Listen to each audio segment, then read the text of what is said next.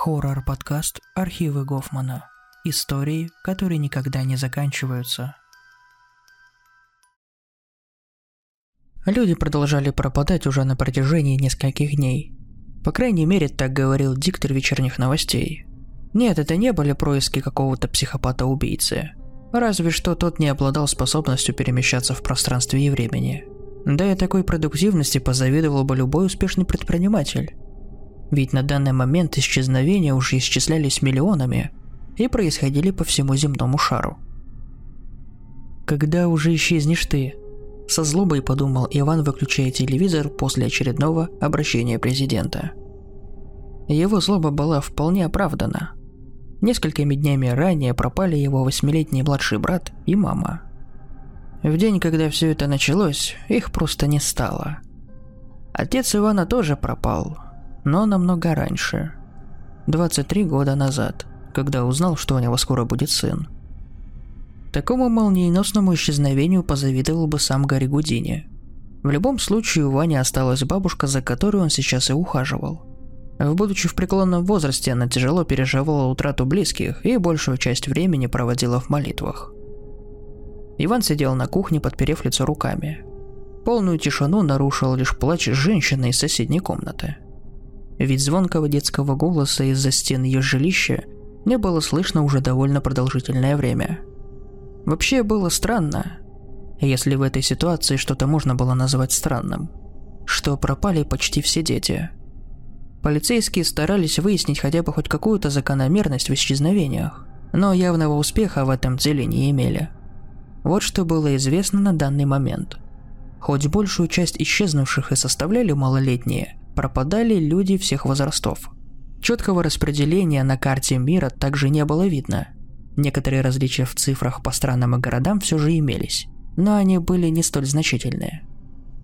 Также не было выяснено четкого временного критерия. Люди пропадали как днем, так и ночью, прямо из своих постелей. Каким же образом? Сейчас достоверно сказать было невозможно. Все полученные данные спутались и перемешались.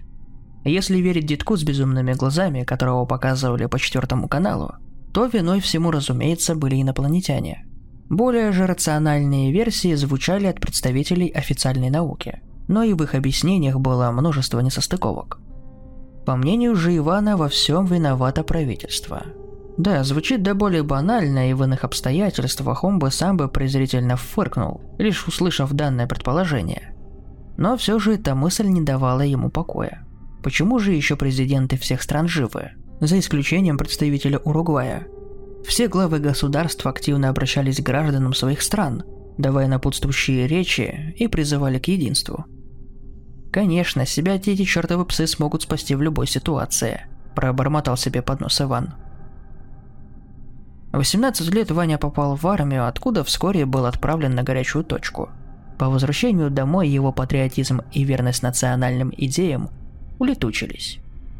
Иван встал из-за стола на кухне и направился в комнату к бабушке.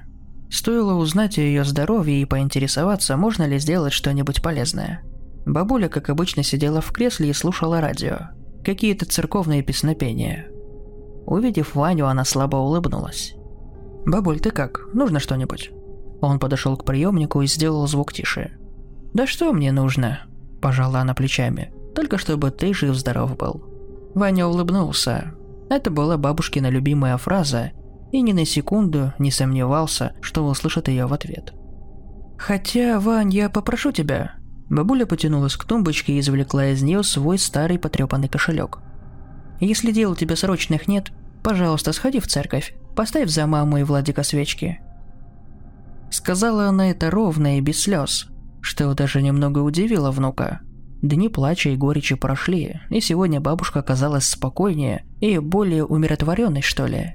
И хоть Ваня не разделял взгляды своей бабушки на загробную жизнь и религию в целом, он все же вздохнул и, не взяв протянутых ему рублей, отправился надевать куртку. Бабушкино спокойствие было важнее собственных убеждений, да и срочных дел у него действительно не было.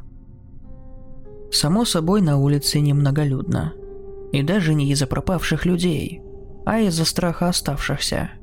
Все же люди, вопреки информации о том, что пропажи не связаны с местоположением человека, инстинктивно старались не задерживаться на улице, а многие просто хотят провести время со своими близкими, ведь неизвестно, какая судьба уготовлена им. Ваня вышел из подъезда и направился в сторону церкви. Была середина весны, и птицы, как обычно, соревновались в пении, а по улицам бегали оставшиеся без хозяев добродушные собаки. В животном мире ничего не изменилось. Солнце стояло высоко и равномерно распределяло свои лучи по окрестности. «Оно и хорошо», – подумал Иван. В связи с последними событиями шляться по темноте стало опасно. Люди не знают, что их ждет завтра, и этот страх порождает панику. Из новостей было ясно, что случаи грабежей участились многократно. Товары с полок магазинов растаскивали не всегда легальными способами.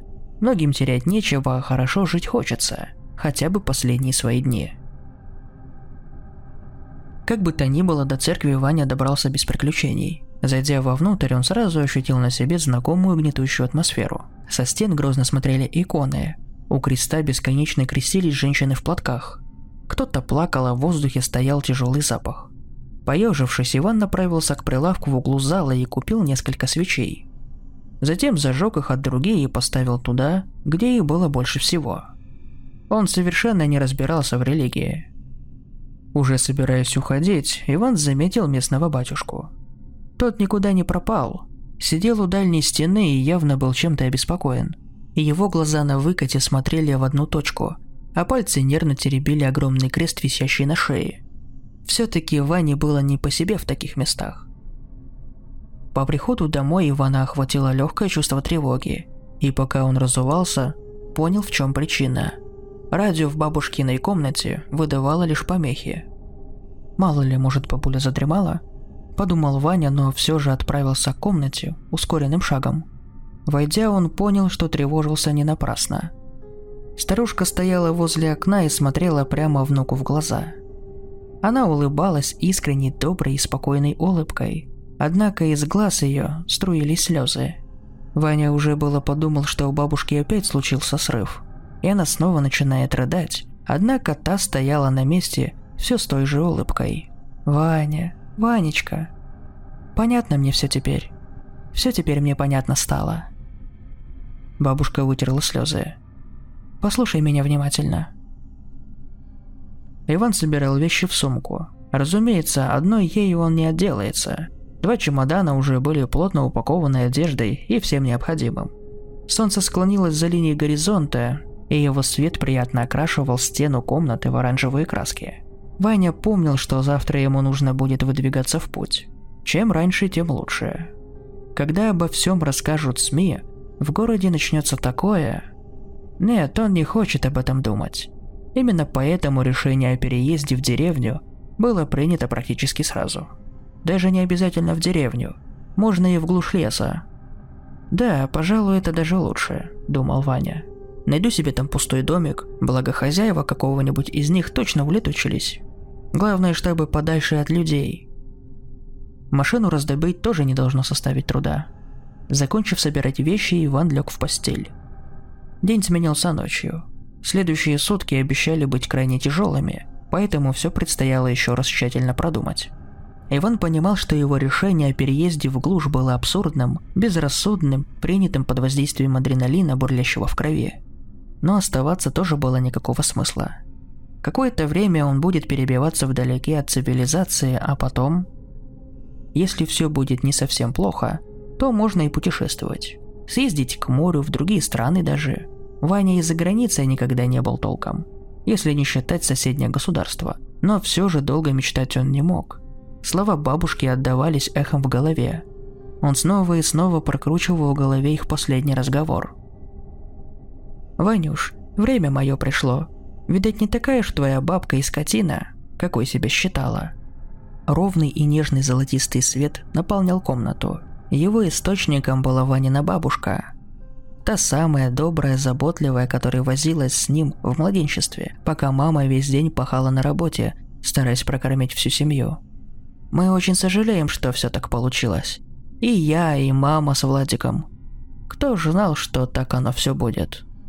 Ваня ошалело смотрел на старушку, боясь двинуться. Проснувшись на рассвете, Иван вышел из квартиры и отправился на поиски машины. Как-никак без нее он в свои вещи далеко не дотащит. По разговорам соседей он точно знал, что добродушный дедушка из квартиры на пятом этаже исчез еще в начале этих событий, так что машина ему уже навряд ли понадобится. Найдя старенький, но чистый «Жигуль» на заднем дворе, Иван аккуратно разбил лобовое стекло локтем, положив на него шапку.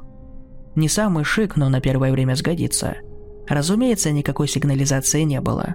Ключи от автомобиля ждали Ваню в верхнем кармашке. Дед Гена был практичным человеком и запасные ключи у него, безусловно, имелись. Наконец, подогнав авто ко входу в подъезд, юноша спустил свои вещи и загрузил их в багажник и на заднее сиденье. Через каких-то полчаса он уже ехал по пустому шоссе из города, навстречу восходящему солнцу. Мысли роились в его голове, а страх, хоть и Ваня старался ему сопротивляться, все же брал свое.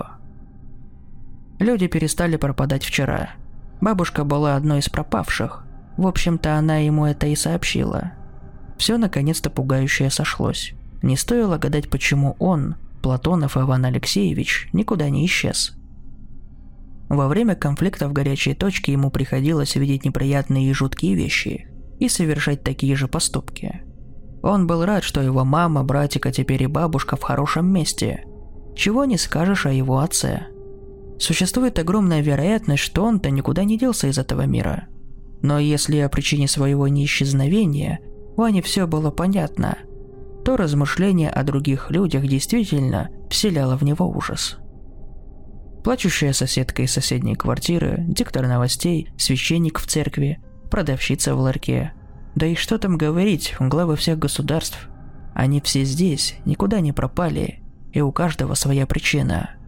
Вот что поистине пугало – «Ваня, в грехах-то все дело, Вань», – скорбно проговорила бабушка в их последнюю встречу. «Мои-то еще не такие тяжкие оказались, да я и замолила их как могла, каялась, будь они неладны. Оставляет только тех, чьи грехи тяжелее будут, посерьезнее. Я знаю, Ванюш, что не хотел ты ничего такого, что война есть война, я жалею всем сердцем, что тяжко тебе тут одному придется. Может быть, и дадут вам второй шанс, но пока все так. Наиболее чистых духом забрали, а землю оставили вам, грешникам. Это ваш ад, его вы сами построите. Остановившись на заправке, Иван подошел на кассу. Кассир был на месте. Несмотря ему в глаза, Ваня оплатил бензин и поспешил удалиться. Сев в машину и нажав педаль газа в пол, он понесся вдоль шоссе. Предстояло многое для себя решить.